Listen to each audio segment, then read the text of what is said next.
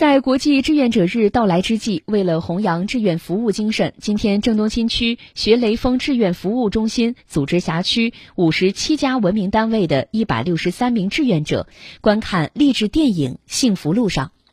据了解目前郑东新区注册志愿者总数已经达到十四万。在疫情防控创建全国文明城市扶危助困等工作中均做出了突出贡献。